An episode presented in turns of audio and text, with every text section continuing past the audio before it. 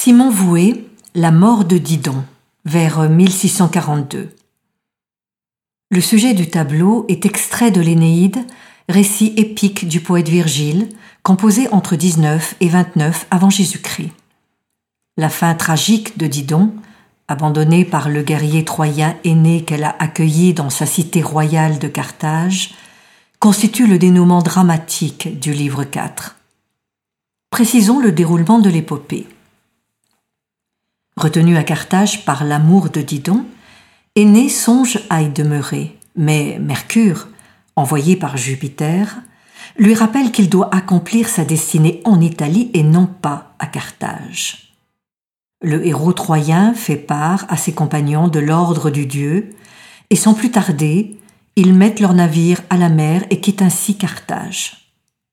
Didon, prétendant vouloir offrir un sacrifice maléfique à Pluton, fait élever un bûcher, dont on devine quelques bûches sur la toile peinte, sur lequel elle a en fait l'intention de se suicider.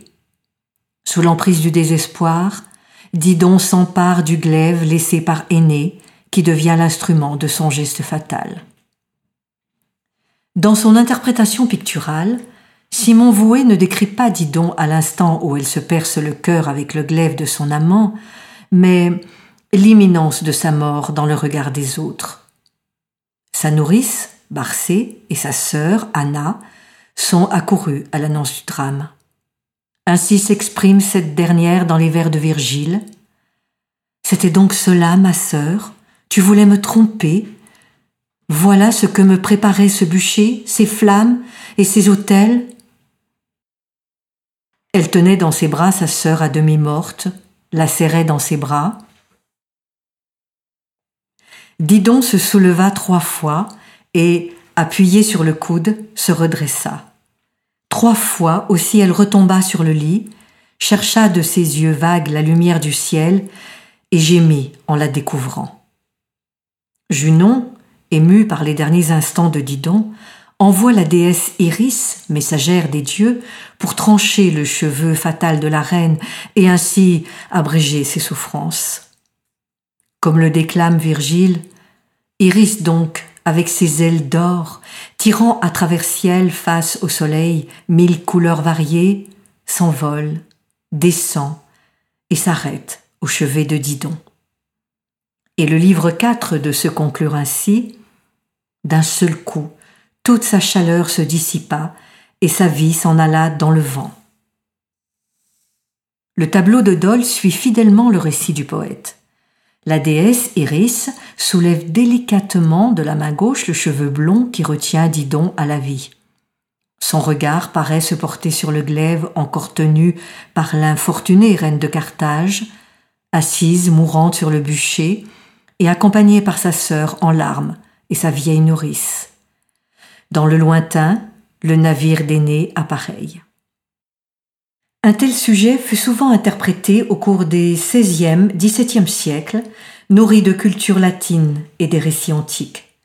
Simon Voué, artiste cultivé et curieux, excella dans les scènes profanes de la mythologie et de l'allégorie. Didon appartient au mythe des femmes fortes, qui constitua un cycle fréquemment illustré au XVIIe siècle. Depuis la tragédie Didon de Georges de Scudéry en 1636 jusqu'à l'opéra illustre de Purcell, Didon et Aîné de 1689, l'imaginaire autour de la passion excessive qui lie Didon à Aîné ne se démentira pas. La mort de Didon a été plusieurs fois interprétée par les peintres, notamment par Rubens. Le tableau fut peint par Voué vers 1640-1642. On ignore pour qui il fut réalisé, mais il occupe une place à part dans l'œuvre du peintre.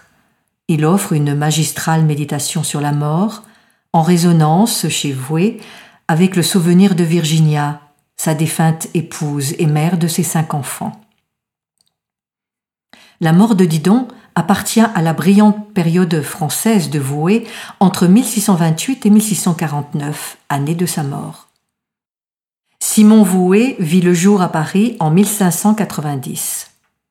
Il était le fils d'un maître peintre parisien dont il reçut les premiers rudiments. Ses talents furent remarqués très tôt. Comme l'ensemble des artistes de sa génération, il fit le voyage d'Italie.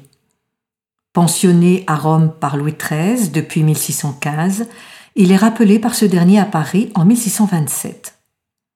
Devenu premier peintre de Louis XIII, Voué va s'imposer rapidement sur la scène artistique.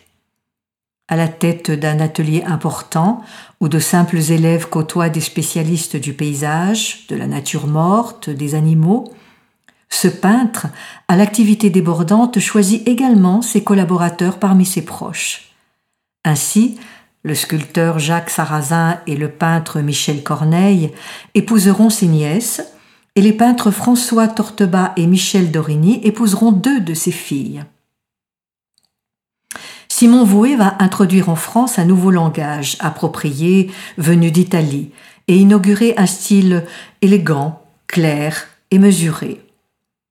Il adapte à Paris le baroque lumineux de Giovanni Lanfranco, qu'il apaise et épure sous l'influence d'Annibal Carache et de ses élèves. Les années 1640-45, durant lesquelles le tableau de La mort de Didon voit le jour, constituent un moment privilégié de l'art de vouer.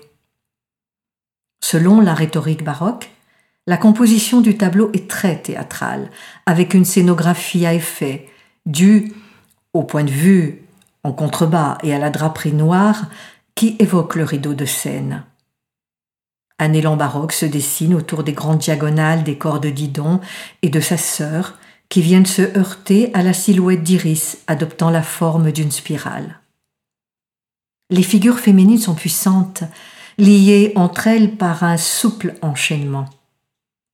La dette de vouer envers l'Italie est manifeste.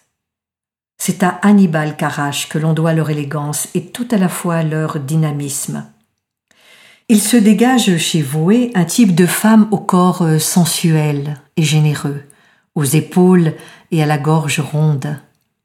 Ainsi, la figure d'Anna, au délicat profil, au cou ployé hors des épaules, est-il inspiré des saintes femmes au tombeau exécutées par Voué pour l'église Sainte-Madeleine de Dravon en 1635.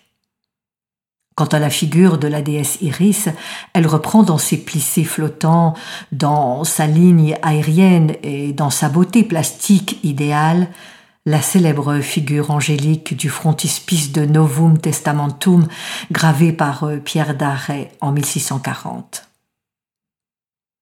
Les séductions du style décoratif de Voué sont ici exprimées par l'ample élégance des formes, le modelé délicat des chairs nacrées, en particulier l'épaule et le bras tendu de la messagère Iris, la grâce voluptueuse des visages féminins si caractéristique de la manière de vouer. Les visages féminins réfléchissent, selon les formules de l'art baroque, des expressions éloquentes.